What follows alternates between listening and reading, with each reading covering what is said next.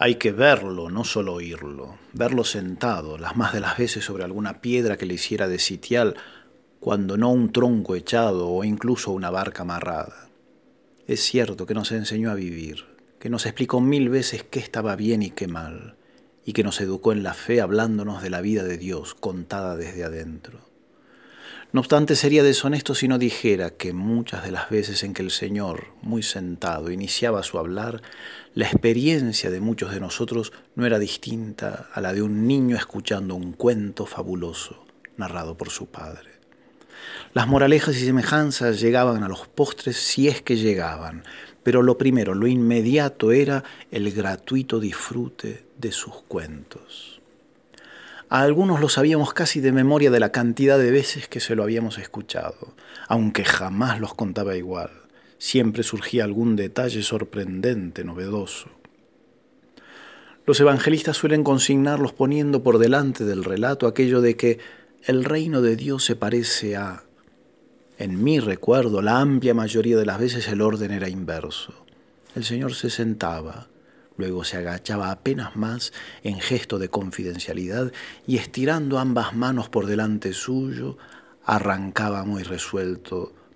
Había una vez un rey que celebraba las bodas de su hijo.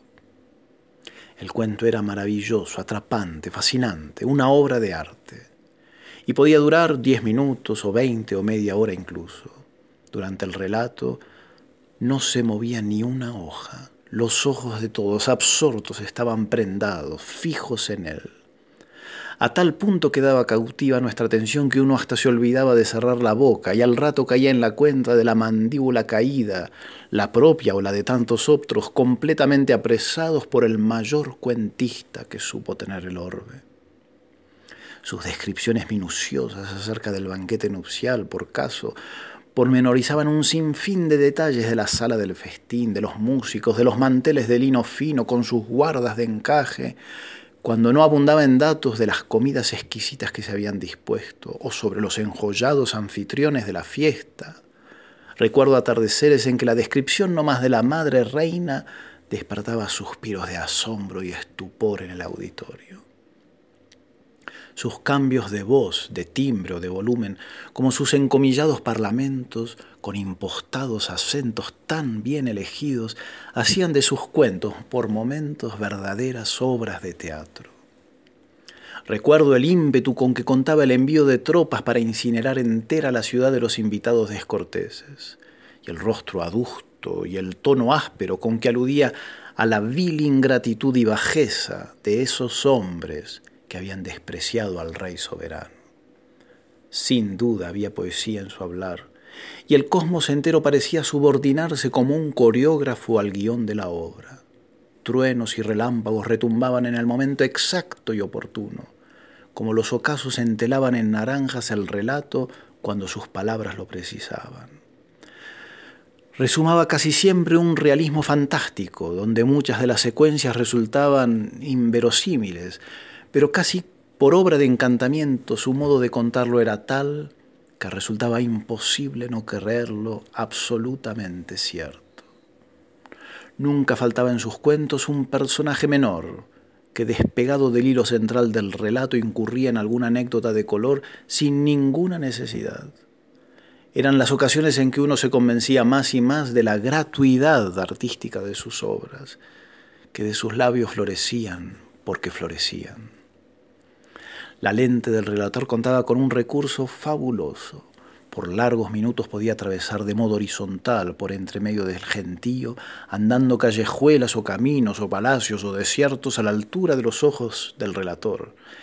Pero no faltaba ocasión para que esa misma lente, y con qué anhelo aguardábamos todos esa cabriola literaria, remontaba altura y continuaba describiendo los hechos a cien metros del suelo.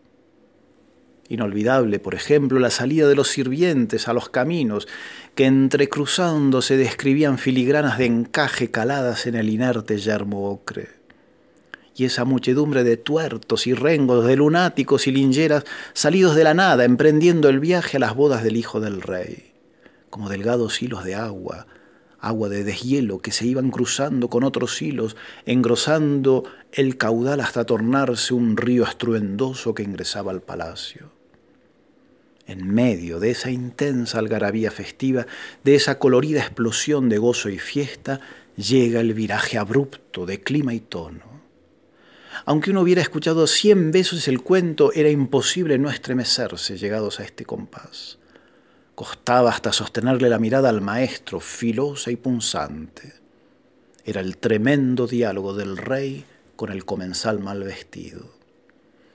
Todas las lustrosas y engoladas objeciones exegéticas a lo inconexo del relato se hacían añicos, estrelladas contra una firmeza en la expresión que lo que menos permitía colegir era que ese pasaje no perteneciera a la misma escena. Y no porque hubiera lógica en la hilación, sino por motivo mucho más simple. Los hechos concadenados eran rotundamente así, portentosamente así, sin miramientos los cientos, miles de invitados convocados sin preaviso, a esos mismos en el cuadro siguiente se les exigía el traje de fiesta. ¿Y qué? Quien se sumergía de pies a cabeza en la historia, y qué fácil resultaba de la mano de tan cautivante narrador, llegada a esta instancia solo podía atinar a aceptar los hechos el traje nupcial era imprescindible y la expulsión del mal vestido inevitable. Y era entonces que algunas veces, no todas, el Señor remataba su relato avisando, así son las cosas, así ocurre con el reino de los cielos, exactamente así.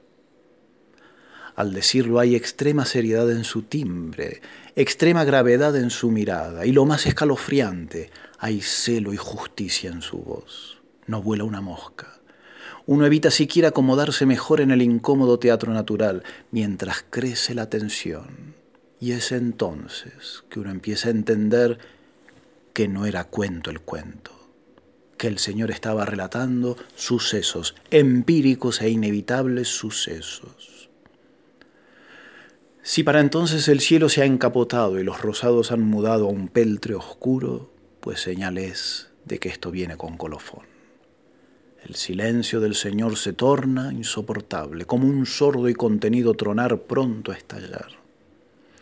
El expulsado invitado mal vestido no es un anónimo y amorfo género literario, es potencialmente cualquiera de nosotros, sus temblorosos oyentes, atravesados ahora por su mirada inmediata.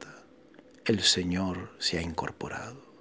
Su rostro denota una gravedad inefable. Hay señas de peligro en su semblante. Si sabes que cosecho donde no sembré y que pretendo recoger donde no esparcí, ¿por qué no habría de reclamar el traje nupcial a quien invitara de sorpresa en el cruce de un camino? ¿Por qué tomas a mal que yo sea impredecible? ¿Por qué tomas a mal que yo sea temible y terrible? ¿Por qué tomas a mal que yo sea amo, dueño, rey y señor? ¿Por qué tomas a mal que yo sea Dios? El sonido de su boca en escalada alcanza decibeles escalofriantes. Unos mirlos aletean asustados y remontan vuelo.